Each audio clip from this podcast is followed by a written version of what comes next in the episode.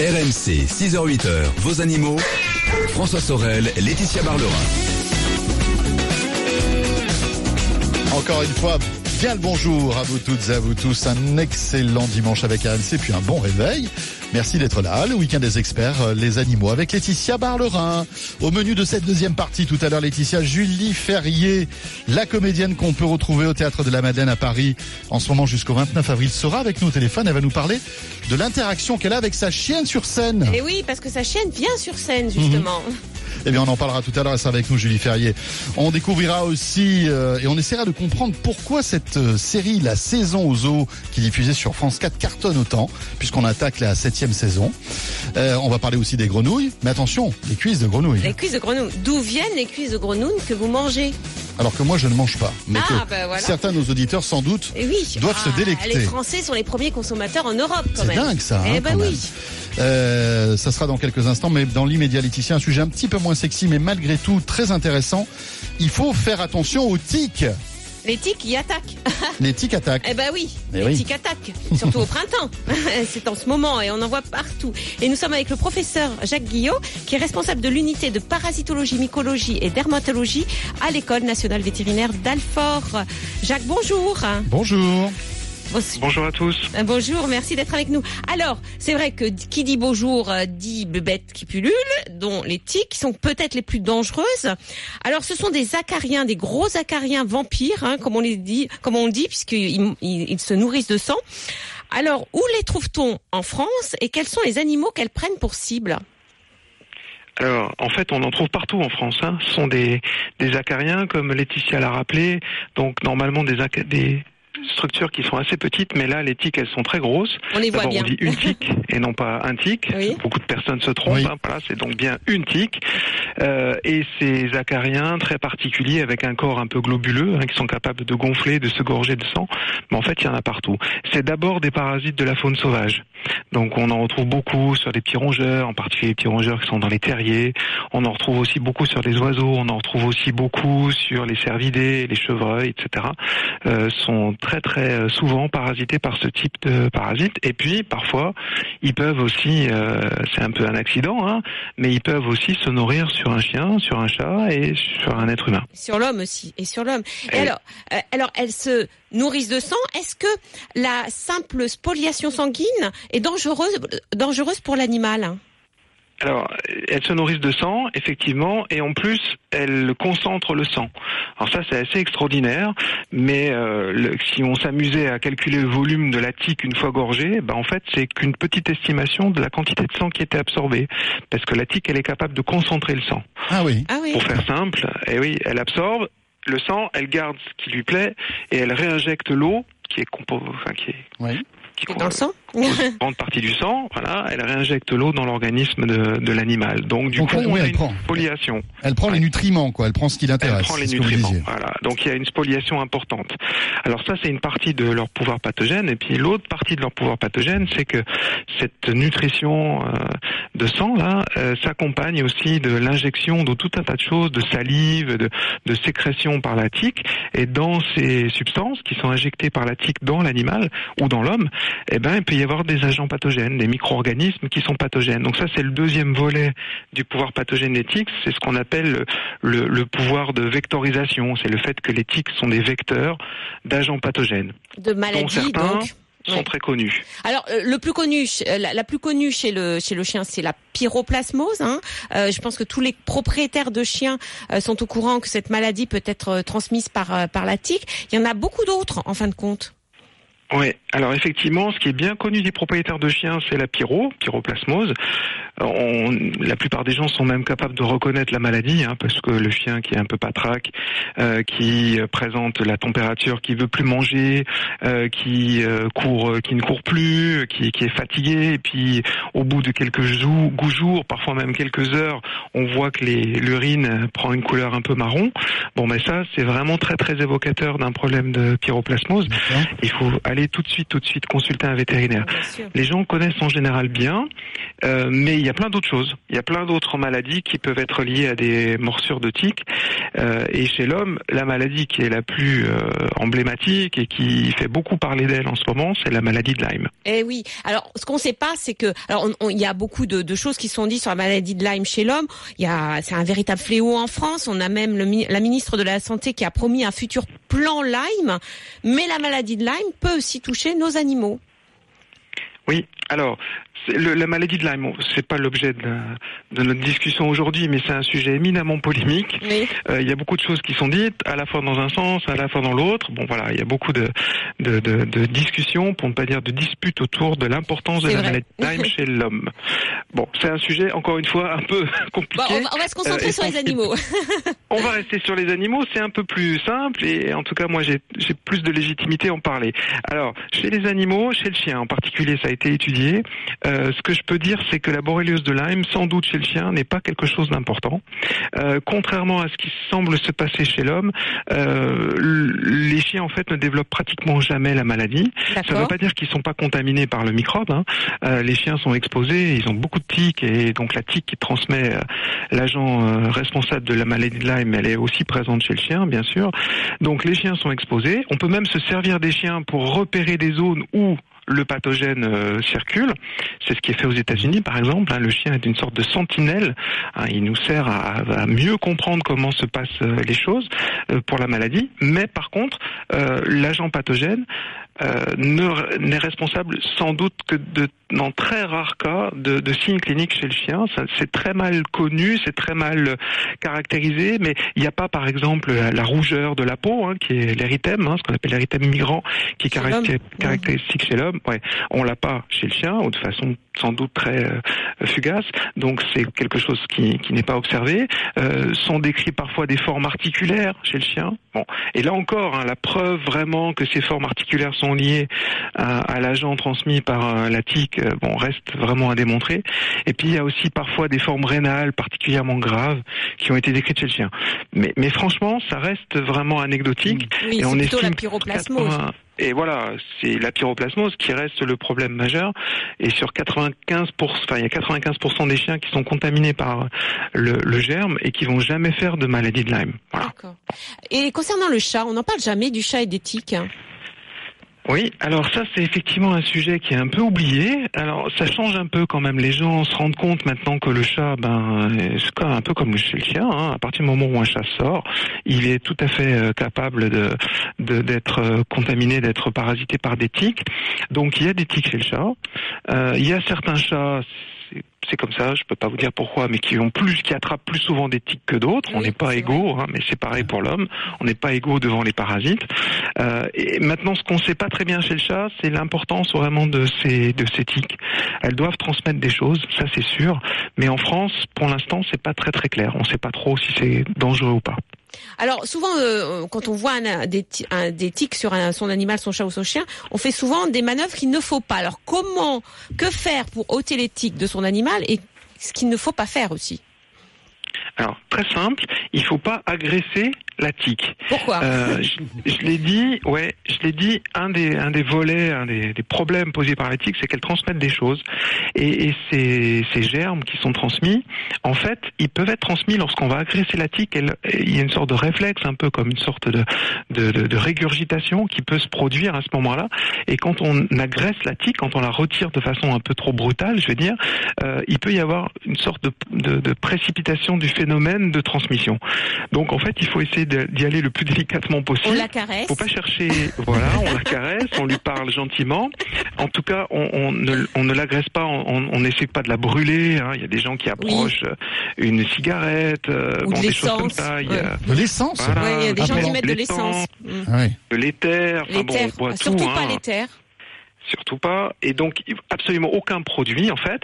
Il faut utiliser des petits systèmes qui ressemblent à des petits crochets qu'on retrouve chez son vétérinaire. Mhm. Ça coûte euh, vraiment euh, moins d'un euro, ces petits systèmes-là, en plastique.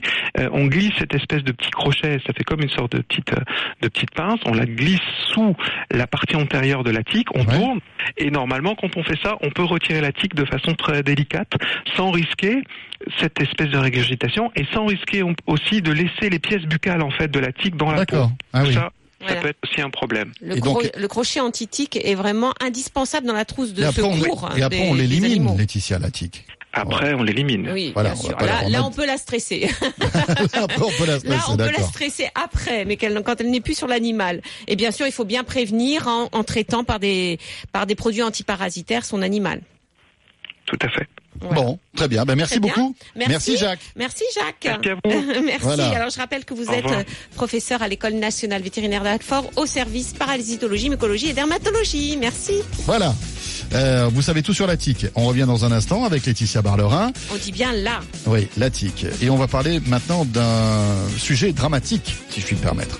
Puisqu'on va parler des cuisses de grenouilles, mais de l'élevage des grenouilles qui se termine en cuisse. Et vous allez voir, c'est pas terrible, terrible. On en parle dans une minute. Le 32-16, animaux.rmc.fr pour nous joindre. À tout de suite. RMC 6h-8h, vos animaux. RMC 6h-8h, vos animaux. François Sorel, Laetitia Barlerin. Le retour de ce week-end des experts animaux. Merci d'être là. Avant de retrouver la météo, les infos de 7h30, de recevoir, eh bien, le vétérinaire star du zoo de la Flèche dans la Sarthe.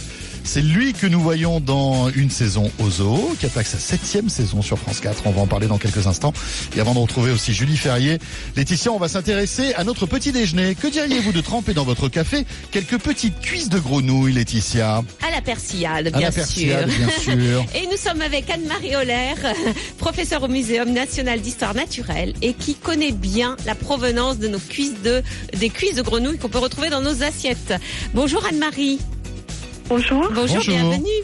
Alors, les Français sont les plus grands consommateurs de cuisses de grenouilles en Europe et les deuxièmes au monde après les États-Unis. Et pourtant, j'ai bien vérifié, il n'y a qu'un seul élevage en France. Alors, d'où viennent les grenouilles que l'on retrouve dans nos assiettes? En fait, la plus grande partie des grenouilles, ça vient de l'Indonésie. Il Oui. y a aussi des grenouilles qui viennent du Vietnam ou de Turquie, mais les gros, ça veut les 5000 tonnes, c'est vraiment le grand, grand, le, euh, la plus grande partie vient de l'Indonésie et, et c'est importé surgelé. Et alors, ces grenouilles ont été élevées ou est-ce qu'elles ont, elles ont été prélevées dans la nature? Toutes ces grenouilles d'Indonésie et de Turquie sont prélevées dans la nature. Il y a des élevages au Vietnam, mais pas en Indonésie. Ça veut dire, alors attendez, parce que en France, le prélèvement dans la nature des, des grenouilles est interdit. Bah oui, c'est pour ça. On a interdit ça très vite après qu'on a euh, développé les surgelés parce qu'on s'est rendu compte qu'on vide la nature de les grenouilles et on s'est tourné vers des importateurs des pays trop- tropicaux. D'abord, c'était l'Inde qui a fermé son export quand ils ont vu les dégâts que ça faisait. Et euh, depuis euh, euh, les années, fin des années 80, c'est l'Indonésie l'importateur majeur en, en France. Donc ça veut dire que, alors j'ai- vu qu'il y avait 5000 tonnes qui étaient importées, de cuisses hein, seulement, de, de, de grenouilles qui étaient importées d'Indonésie chaque année. C'est énorme. Chaque année, oui. Et c'est 5000 tonnes de cuisses de grenouille. Ça veut dire, en fait, ça fait, enfin, point de vue, euh, euh, c'est à peu près la moitié de la grenouille, le reste, le reste est jeté. Oui. Et ça correspond à peu près 100 millions de grenouilles prélevées. C'est un peu selon la taille, un peu plus, un peu moins. 100 100 millions. C'est énorme. De c'est grenouilles, énorme. c'est énorme. Oui, oui, c'est énorme. Bien, bien sûr, c'est énorme. Alors, cerise sur le gâteau quand même, comme on dit, vous avez analysé des cuisses de grenouilles surgelées qui venaient d'Indonésie, et là, stupeur. bah, C'était pas des grenouilles. Si, c'était des grenouilles, mais c'était pas les grenouilles qui étaient marquées sur le sachet, c'est ça? Oui, c'est ça. En fait, c'est, c'est, il y a un nom latin sur le sachet. Euh, et on, s'est dit, on va tester, parce que comme c'est une espèce quand même qui devient rare et qui vit dans les forêts, on s'est dit, est-ce que ça peut vraiment être cette espèce-là? Et en fait, euh, on avait séquencé, euh, on a étudié de l'ADN et on a trouvé que sur les environ 200 grenouilles qu'on a étudiées, il y avait une seule qui était bien, c'est ce qui était sur l'étiquette. Ça veut dire 99%, c'était euh, deux autres espèces. euh, et pas celle qui était sur l'étiquette. Mais de toute façon, le consommateur ne, ne voit pas la différence. Non. Non, mais surtout euh, après vous avez dit ail et persil. Non, mais si vous euh, apparemment localement les gens font la différence et ils préfèrent celle qui est sur l'étiquette et pas celle qui est dans le sachet. Et celle qui est sur l'étiquette est plus chère. Ça veut dire probablement l'importateur paie le prix cher pour euh, la grenouille moins, moins chère. Est-ce que les douanes sont au courant? Parce que c'est de la tromperie sur marchandise là Oui, c'est- enfin c'est la tromperie, euh, l'étiquetage, je crois, comme euh, malgré les efforts des associations de défense de l'environnement, ces grenouilles sont pas sur les listes citées. C'est tout. Euh, l'importateur, je pense qu'il n'est pas obligé de, de faire Voilà, l'étiquetage. ça. Alors Eh dans oui. le fond, euh, c'est plus une question de principe. Oui. que Bah oui. question Oui, il- en- légale. en fait, mais ça- c'est pas la même. Oui, mais j'espère bien que que euh, ça va réveiller les associations de défense de l'environnement, les douanes euh, Et et, en aussi fait- les importateurs. Si on a bien compris, il n'y a rien d'illégal dans tout ça, que ce soit de la part des éleveurs ou des importateurs. Euh, Il n'y a pas il y a- d'éleveur. Mais il n'y a pas d'éleveur. Enfin, il y a, pas- il y, a, il y, a, il y a un flou juridique. Oui, je pense qu'il y a un flou juridique et l'Europe, euh, la commission euh, qui s'occupe de la CITES, elle a pas montré beaucoup d'intérêt quand on a essayé de mettre ce sujet sur, euh, Parce que- malgré l'impact énorme que ça a sur l'environnement. Et en fait, qu'on fait l'exportation de problèmes euh, environnementaux dans, dans un pays du Sud. Mais en plus, euh, bon, on sait que au niveau mondial, les populations de batraciens, de grenouilles diminuent et sont en danger. Et là, on, importe en France 100 millions de grenouilles prélevées, euh, prélevées dans la nature en, en, en Indonésie. C'est quand même un problème. Est- Est-ce qu'il y a des études pour savoir si euh, ces, ces, ces grenouilles sont en voie de disparition en Indonésie? Bah, Il y a des collègues indonésiens, mais qui ont fait des études euh, dans leur, euh, enfin, euh, chez eux et qui ont constaté une raréfaction. Mais en fait, c'est ce ça qu'on voudrait faire, c'est des études en, co- en collaboration avec eux, plus poussées, euh, Oui. avec des études génétiques pour voir un peu l'évolution de ces populations. D'accord. euh, Alors, dans les passés là. Que- Quel conseil donneriez-vous à des abatteurs de, de cuisses de grenouilles? Il faut les acheter où alors? Bah, les, les problèmes, c'est que euh, si, si on achète, il faudra quand même euh, faire des études pour voir si on est euh, dans un truc euh, qui, qui pérenne, enfin dans un système qui s'entretient. Ça veut dire qu'il faudra quand même qu'il y ait des études sur ces populations et peut-être quand même essayer de développer des, des élevages. On appelle ça farming. Ça veut dire qu'on vérifie que ces, ces populations peuvent se re- reproduire, qu'ils grandissent, etc., et qu'ils peuvent se maintenir. D'accord. Le prélèvement correspond à un ma- ma- maintien. Merci Anne-Marie. Merci Anne-Marie. Et on peut beaucoup. aussi décider de pas en manger. Ça c'est ah oui. Après ça c'est un autre débat. hein, euh, Bah, voilà. et oui. Mais c'est vrai que la Mais, France bah, est un pays où on aime beaucoup les, les, les cuisses de Oui, mais il n'y a qu'un seul élevage en France, Ouais, c'est incroyable. Et Eh le oui. reste, c'est prélevé dans la nature en Indonésie. Bon, Laetitia, on revient dans un instant. On va tremper la cuisse de grenouille dans le café comme promis. Ah non Ah non Et on revient après la météo des infos. À tout de suite. RMC 6h-8h, vos animaux. Attention Laetitia Barlera, une petite question. Flash En moins de deux minutes, vous vous engagez maintenant à répondre à la question de Michael qu'on a reçue par mail animaux.rmc.fr. J'emménage dans une maison avec jardin, nous dit Michael. Conseillez-vous l'usage de la chatière pour mon chat de 6 ans? Il a toujours vécu en appartement avec balcon, alors il aime beaucoup sortir. Alors d'abord, dans un premier temps, il ne devra pas sortir le chat. Bah non, parce que qu'est-ce qu'il va faire? Si on laisse sor- sortir un chat qui est arrivé dans une nouvelle maison, il va sortir pour aller chercher sa maison. Donc il peut partir. Donc il faut d'abord qu'il s'imprègne de votre maison. Donc vous le mettez chez vous pendant un mois. Il ne sort pas, même s'il aime sortir, comme la, pa- la plupart des chats. Au bout d'un mois, oui, vous pouvez pourquoi pas mettre en place une chatière, tout en sachant que dans un premier temps, il, il faudra qu'elle soit que dans un sens, c'est-à-dire de dehors à dedans. D'accord Comme ça, vous allez bien gérer ses allées et venues, parce que sinon, il fera ce qu'il veut. Et puis, très important aussi, si vous voulez le faire sortir, il faut qu'il soit stérilisé, identifié, vacciné. Eh bien, Et il faut vérifier la sécurité autour du jardin. Parce que s'il y a une nationale juste à côté de chez vous, bah vaut mieux pas qu'ils sortent, ou alors vaut mieux qu'ils sortent dans un jardin sécurisé, bien Évidemment. sûr. Mais sécuriser, c'est compliqué pour un chat. Parce que c'est vrai que ça grimpe un peu partout. hein. Alors, il y a des, des, des clôtures Mhm. avec euh, le haut de la clôture qui est euh, penché vers Ouais, l'intérieur. donc en fait, le, le chat, quand il arrive en haut, voilà. il peut pas euh, aller de l'autre côté, en fait. Exactement, c'est des clôtures de plus de d'un- deux mètres, hein, mais ça, ça permet de sécuriser. C'est esthétique, un- ça va? Oui, bah, ça va, c'est pas. Mais on, on veut sécuriser. Il y a beaucoup de chats qui quand même euh, meurent sous les roues des voitures, Ouais, donc c'est bien de les sécuriser. Et puis très important aussi pour un chat qui sort, tous les soirs le chat rentre à la maison, Voilà. même s'il veut rester dehors pour chasser les souris. Donc, il faut le faire rentrer. Tous les soirs, il doit dormir à la maison et ça c'est très important, Michael. C'est pour ça que euh, la chatière, il faut bien la surveiller quand même. 32-16 pour toutes vos questions animaux, à tout de suite.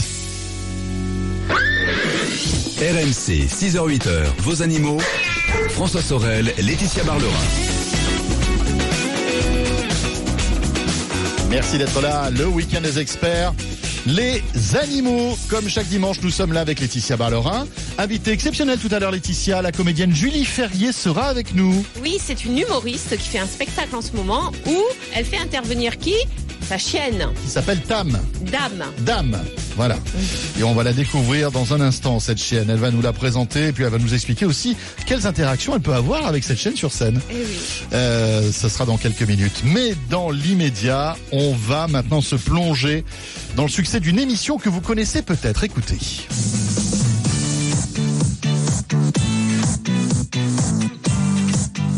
Dans cette émission, pour vous donner quelques indices, il y a des vétérinaires, des soigneurs et des animaux.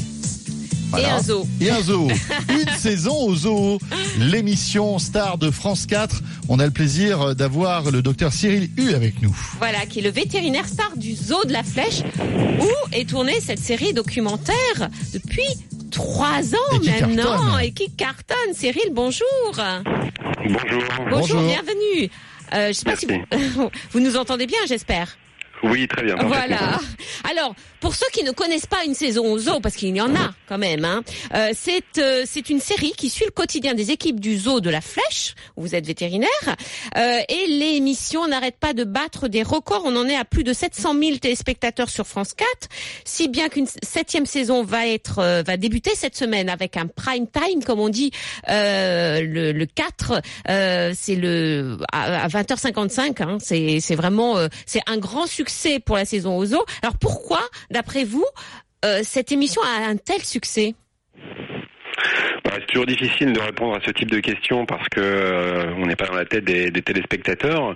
Euh, la seule chose qui, qui pour nous euh, peut nous donner des, des indications, c'est le retour qu'on a lorsque les gens viennent nous rendre visite euh, au parc ou par les témoignages. notamment, on reçoit beaucoup de courriers au niveau du parc. Oui. Qui semble en fait toucher énormément les, les gens, c'est dans un premier temps l'implication et l'authenticité de, de l'équipe animalière et de l'équipe du zoo en général pour le bien-être euh, des animaux du parc, euh, d'une part, et puis pour la, conservation des espèces euh, menacées d'autre part. Donc déjà, s'il y a un message de fond qui est important pour une émission, cette émission animalière, qui est évidemment pour nous extrêmement important. Et puis, je crois aussi que les gens, au fil, des saisons, se sont un peu appropriés le parc et en fait nous ont fait rentrer chez eux et, ont instauré en fait la saison aux zoo comme un rendez-vous quotidien, Oui. euh, une émission qu'on va suivre tous les jours pour euh, rencontrer à nouveau les équipes de- des soigneurs, donc euh, qui connaissent tous par cœur, mais aussi évidemment euh, tous les animaux et suivre leur vie au quotidien. Et en fait, c'est un moment aussi partagé dans les maisons. A priori, c'est un, moment familial. Ce ne sont pas les enfants tout seuls qui regardent cette émission. C'est vraiment un moment partagé où on va partager des moments de bonheur, des moments un petit peu plus difficiles parce que c'est le, le quotidien du parc ici qui est euh, retracé, euh, voilà, sans tricherie, avec euh, toutes euh, avec euh, toutes ces difficultés et tous les moments euh, plus euh, joyeux qu'on peut traverser. Ben c'est vrai que bon, moi j'écoute beaucoup les enfants qui adorent cette émission. Ils s'attachent beaucoup euh, bah, aux animaux, mais aussi euh, on, on va dire aux personnages parce que on, on a presque l'impression que c'est une série euh, une série fiction. Euh, et d'ailleurs vous êtes une des stars quand même de l'émission. Ah, oui. Comment vivez-vous cette notoriété inattendue? Est-ce que vous signez des autographes? Oui, on signe des autographes. On signe des autographes euh, sur le parc, mais aussi dans le cadre de notre vie privée, alors de, de- de- de nos déplacements, de nos vacances, quand on va faire nos courses. Les gens nous demandent des photos, des, des autographes. Alors effectivement, pour nous, c'est toujours perturbant parce que euh, l'émission, c'est quand même avant tout une émission qui filme des professionnels. Oui. Donc euh, parfois, on a des questions un peu farfelues. Les gens nous disent, mais vous, vous avez une équipe d'acteurs, euh, vous êtes payé pour ça. Enfin voilà. Bah oui, parce que non, c'est nous, on- scénarisé on- quelque part. On a l'impression que c'est c'est presque pas vrai. Ben ouais, je sais bien. On nous demande est-ce que c'est écrit à l'avance? Est-ce que voilà, vous avez une- vous avez deux équipes, une équipe de vrais soigneurs et une équipe qui passe à la télé. Enfin, on a plein de questions un peu farfelues de, de cet ordre. Et non, non, non, euh, tout ça c'est la c'est la vraie vie quoi. C'est vraiment nous, euh, c'est notre travail. Et donc euh, C'est la ben, zoo, euh, c'est la zoo réalité en fait, Cyril. c'est ça. Alors en fait, il y a un terme pour ça. Ils appellent ça des docu-réalités. Ah oui. C'est-à-dire que voilà, c'est le principe d'une télé-réalité dans sa façon de présenter le voilà le le- l'émission. Voilà, c'est le, le- les codes de la télé-réalité, mais sur un fond documentaire. Donc euh, voilà, j'ai appris ce terme-là. Et oui, cette starisation, c'est toujours un peu perturbant parce que nous, on n'est pas préparé pour euh, ça. On n'a pas choisi ce métier évidemment pour euh, pour une exposition médi- médiatique, euh, même si elle est effectivement positive et plutôt c'est plutôt du feel good. Mais euh, voilà, c'est toujours un peu perturbant évidemment d'être euh, d'être arrêté euh, sur le cadre de son travail ou dans sa vie privée par des gens qui qui sont voilà tout sourire, qui nous demandent des autographes, qui veulent faire des photos. Voilà, c'est toujours effectivement un peu un peu perturbant. Vous devez faire beaucoup de selfies. Hein. Vous êtes le vétérinaire le plus sur les selfies au monde. Hein. Je sais pas, je sais pas, mais effectivement, on en fait beaucoup. Alors évidemment, c'est souvent bienveillant hein, les demandes Oui. des, des personnes et beaucoup, beaucoup d'enfants, effectivement. Donc euh, à chaque fois, on prend euh, beaucoup de euh, d'attention, on prend de notre temps pour euh, pour accéder à ces demandes-là, parce qu'évidemment, euh, pour les enfants, c'est pour eux souvent euh, un rêve qui s'accomplit quand ils ont vu euh, les équipes et les animaux euh, du parc à la télé qui viennent enfin nous rendre visite ou qui nous croisent. Pour eux, voilà, c'est c'est une belle rencontre. Donc on se doit évidemment euh, de, de leur accorder euh, du temps et de l'attention, de répondre à leurs questions. Et, euh, et voilà, parce qu'en plus, comme on essaye de, leur, de véhiculer des messages. plutôt Oui. positives. Oui, hein, voilà. il y a beaucoup de euh, messages hein, dans ce dans ce documentaire hein, sur Ouais, la ouais. protection des animaux. Sur alors euh, j'ai l'impression même que ça ça a changé un petit peu l'image des zoos, ce qui est très bien puisque pour beaucoup de personnes euh, euh, les zoos c'est des prisons pour animaux et vous véhiculez justement une autre image du zoo sur l'utilité des zoos. Oui, euh, c'est euh, effectivement c'est quelque chose aussi qu'on nous dit souvent. Euh, soit on nous rapporte des propos du style on ne savait pas que vous faisiez autant pour les animaux du parc, on ne savait pas tout ce que vous faisiez en coulisses, les, enrichissements, les trainings, l'implication du personnel pour bien-être animal. Et puis la deuxième chose, c'est effectivement ben, vous m'avez réconcilié avec les parcs zoologiques parce que je ne pensais pas que les parcs étaient devenus des ambassades animales, que vous vous préoccupiez tant de la conservation euh, de la biodiversité et du bien-être de vos de vos pensionnaires. Donc tant mieux. Voilà, on est on est content que ça bénéficie aussi à l'ensemble de la profession parce qu'effectivement aujourd'hui nous avons euh, un rôle important en termes de, de pédagogie et de sensibilisation et ce qu'on essaye évidemment de véhiculer aussi par la télévision. C'est facile d'avoir des caméras qui sont toujours en train de vous filmer? C'est facile dans le sens où euh, il y a une réelle complicité qui s'est instaurée entre les deux équipes, l'équipe de tournage et l'équipe euh, du zoo, Oui. des liens d'amitié et des liens de confiance. Et c'est pour ça aussi que l'émission dure. C'est-à-dire que si on n'avait pas cette confiance Oui, bien sûr. euh, réciproque, hein, euh, ce- cet intérêt aussi mutuel euh, de notre d'un métier pour l'autre, euh, ça n'aurait pas pu marcher sur la longueur parce qu'à un moment donné, on aurait été fatigué, on n'aurait plus envie de, de, de donner de nous en fait pour pour cette émission. Et en fait, euh, c'est une des clés, je pense, de la réussite dans la durée de cette émission, c'est cette complicité et cette confiance, euh, j'ai envie de dire aveugle, qui qu'il y a entre euh, voilà, l'équipe de tournage et de montage évidemment et, et les équipes du parc. Et parce que le montage là est très important, bien évidemment. J'avais une petite question. Vous tournez toute l'année, Cyril, ou est-ce qu'il y a des saisons qui sont plus propices au tournage? Alors pendant trois ans, on a tourné deux fois par an, euh, deux saisons par an, une première euh, fin d'hiver et printemps et la seconde pendant l'été. Euh, cette année, on va changer, on va faire qu'une seule saison euh, qui a débuté il y a environ trois semaines et qui va s'achever dans deux mois et demi. Donc ça sera sur trois mois ce tournage, avec effectivement, comme vous le disiez tout à l'heure en préambule, le- la première diffusion euh, ben, là, dès la semaine prochaine.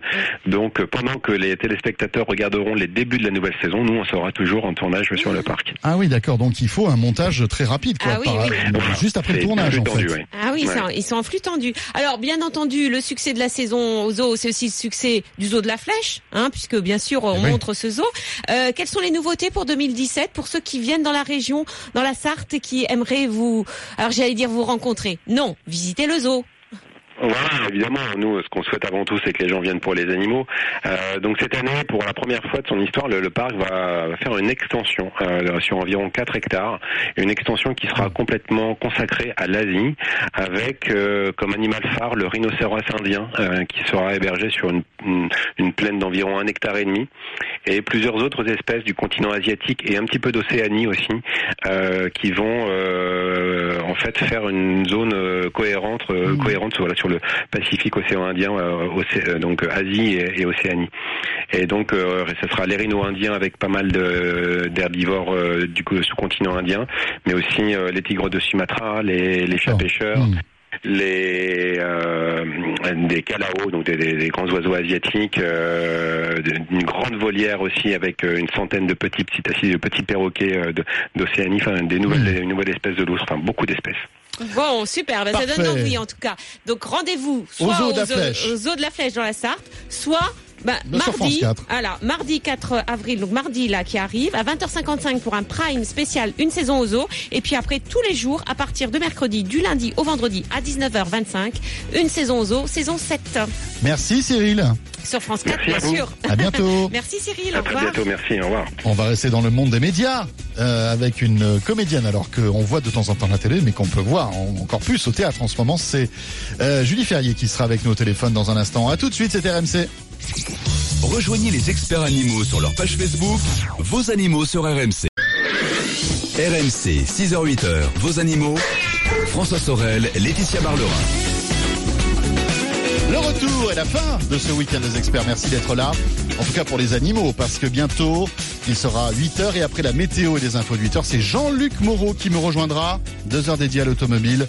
Euh, donc dans quelques minutes. Laetitia, pour terminer, nous avons le plaisir de recevoir Julie Ferrier. Julie Ferrier, qui est humoriste et actuellement au théâtre de la Madeleine à Paris pour son tout nouveau spectacle À ma place, vous feriez quoi? Julie, bonjour. Bonjour, bienvenue. Bonjour Julie. Merci. Bonjour François. Bonjour Julie, merci d'être avec nous. Alors, euh, vous savez, on a vous a découvert, on a découvert votre amour des animaux et en particulier des chiens euh, à la cérémonie des Césars 2012 où euh, vous interprétiez une certaine Sarah Van Der Bus, une dresseuse Oui. qui militait pour les animaux acteurs. Écoutez. L'animal, lui aussi, il doit avoir sa formation. Lui aussi, il doit avoir ses répétitions. L'animal. Lui aussi, il a ses 12 heures de tournage par jour, l'animal. Alors pourquoi qu'il n'aurait pas le droit à son petit César aussi, lui, l'animal? Je suis dresseuse depuis plus de 20 ans. J'ai plus de 120 films à mon actif. Je ne demande même pas le César pour les dresseurs, mais juste pour l'animal. Et, et il n'y a Cette toujours dresseuse, pas. vraiment, elle, Voilà. elle- elle voulait Non, vraiment c'est revendiquer chienne, le droit des animaux. J'ai c'est- entendu parce que je l'ai mis en haut-parleur. À chaque fois, c'est marrant, c'est de voir sa réaction. C'est vrai? Ah bah Ah ouais. oui, elle est, elle est très. Ah bah quand euh, euh, elle se regardait à la télé quand on le, C'est dingue, quand on le visionnait après le, les Césars en famille et tout, on rigolait. C'est que- marrant. Bon, en tout cas, Oui, oui, euh, pleure. de- depuis, il n'y a pas de César pour les animaux, hein, vous avez vu. Hein. Ça n'a on pas. a déjà pas pour le maquillage. Alors, Oui, c'est vrai. C'est vrai. En tout cas, ouais. voilà, euh, vous avez essayé, c'est bien. En tout cas, vous faites euh, euh, vraiment. euh, bah, vous avez fait au César, mais aussi dans vos spectacles, euh, sur scène, un, un numéro digne des meilleurs dresseurs de chiens, quand même. Hein. Votre chienne qui s'appelle on Da. Oh bah, eh, je ne sais pas s'il y a beaucoup de propriétaires de chiens qui font ce que vous faites avec votre chienne, au point de vue numéro un. Euh, elle est arrivée comment dans votre vie, votre chienne? Elle s'appelle Dame, c'est ça? Ouais, ouais, elle s'appelle Tamagine de son vrai nom et Dame c'est son nom de scène. Euh, J'ai voulu l'appeler Dame parce que bon, on l'a, comme elle s'appelle Tamagine, on l'appelait beaucoup Tam parce qu'on la prend souvent pour un mâle. Alors euh, à chaque fois je dis non, c'est une femelle, c'est une femelle. Et puis les gens qui qui ont peu d'égard, enfin peu- d'intérêt pour les chiens. Euh, en fait, un chien pour eux c'est euh, pour la, il y a des personnes hein, comme ça, euh, femelle ou mâle c'est un chien quoi. Oui, c'est sûr. Oui, oui, Oui, je sais pas si ça. vous avez déjà euh, Oui, oui, entendu oui. ça, mais même si c'est une chienne, chien, on dit il, alors qu'on dit elle pour une chienne, quoi. Voilà, tout simplement. Bah ouais, ouais, ouais, toujours cet éternel. euh, Enfin bon, c'est le problème des sexes. La parité. Et donc, Bon, comment elle est arrivée dans donc, votre vie, Tam? Bah, elle est arrivée, je l'attendais depuis 30 ans et en fait, ça s'est fait. C'est vraiment une très très belle histoire parce que euh, l'année avant de la voir, je, je- vraiment, je- j'avais, je regardais les bouquins. J'étais partie sur un braque hongrois, après sur un braque de Weimar. J'étais vraiment, j'avais. Après, il y avait un, j'avais, j'avais bien aimé le Limon, le setter irlandais, euh, le setter anglais Oui. etc.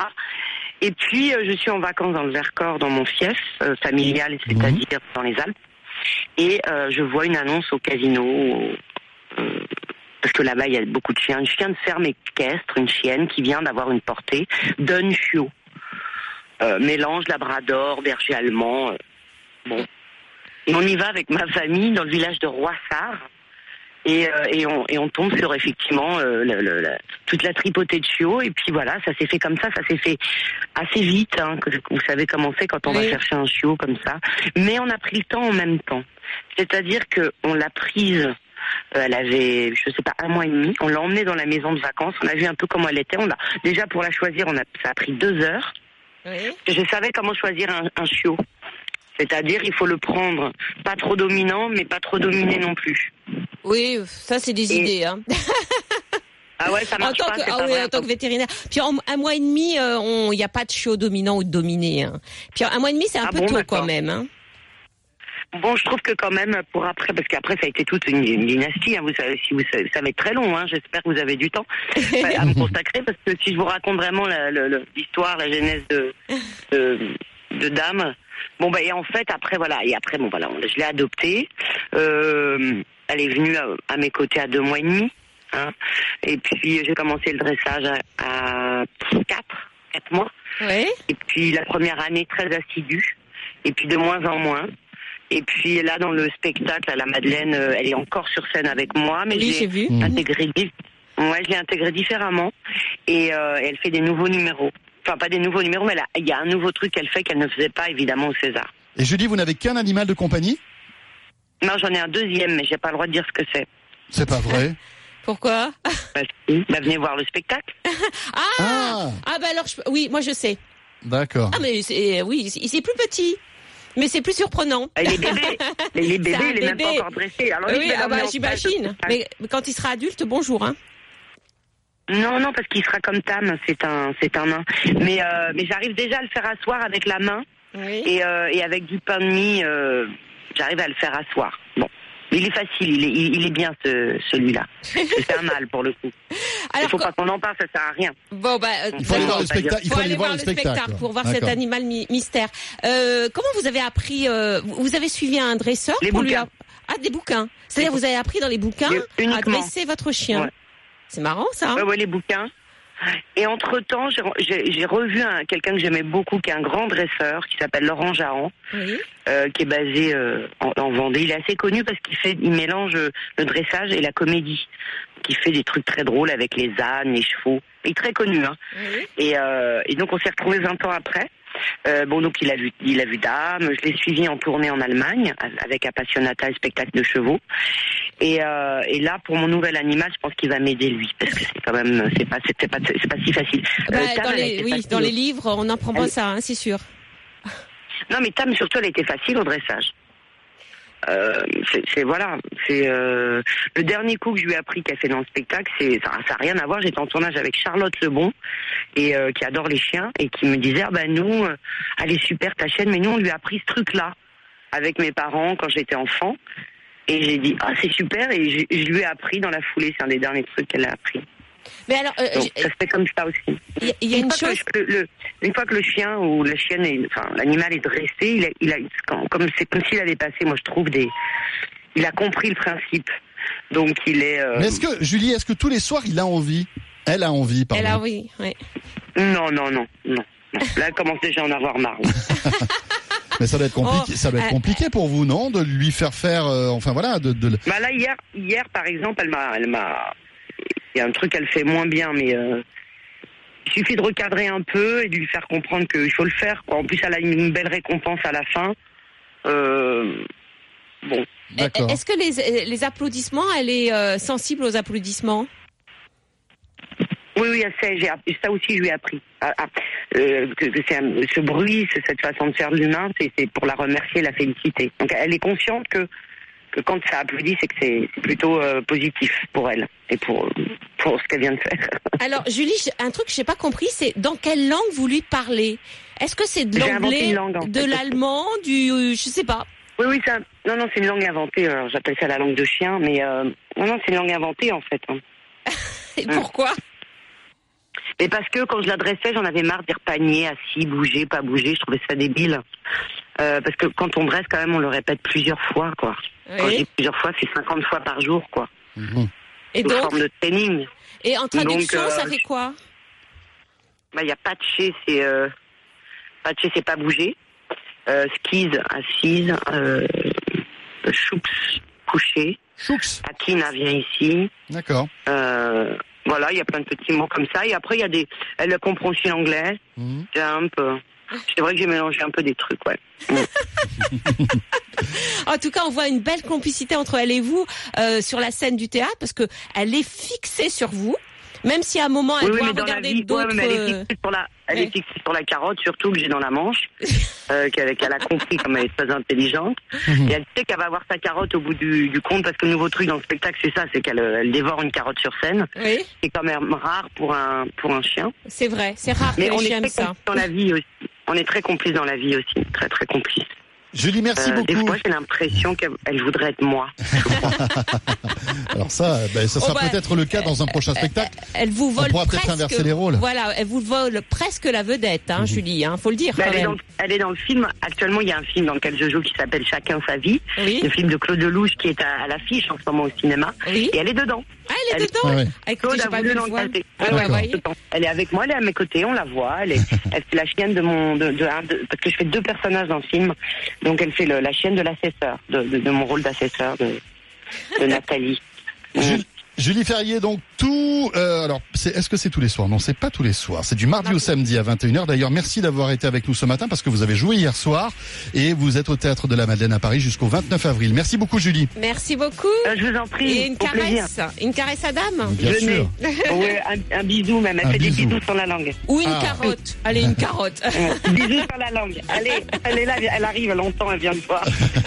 À bientôt, Julie, et merci. Merci Julie, merci. Laetitia, on se retrouve dimanche prochain. On sera là, 6h, 8h sur Je AMC. vous souhaite un très très bon dimanche à tous. Euh, Amusez-vous bien et je vous souhaite, la, bah, bien sûr, je vous dis à la semaine prochaine, dimanche Voilà. prochain. Et profitez bien de ce jour férié aussi, qui est dédié à Julie, mais à tout le monde aussi. On va en profiter. Euh, et dans un instant, c'est Jean-Luc Moreau qui me rejoint comme tous les dimanches pour notre rendez-vous auto. À tout de suite après la météo et les infos. RMC 6h-8h, vos animaux.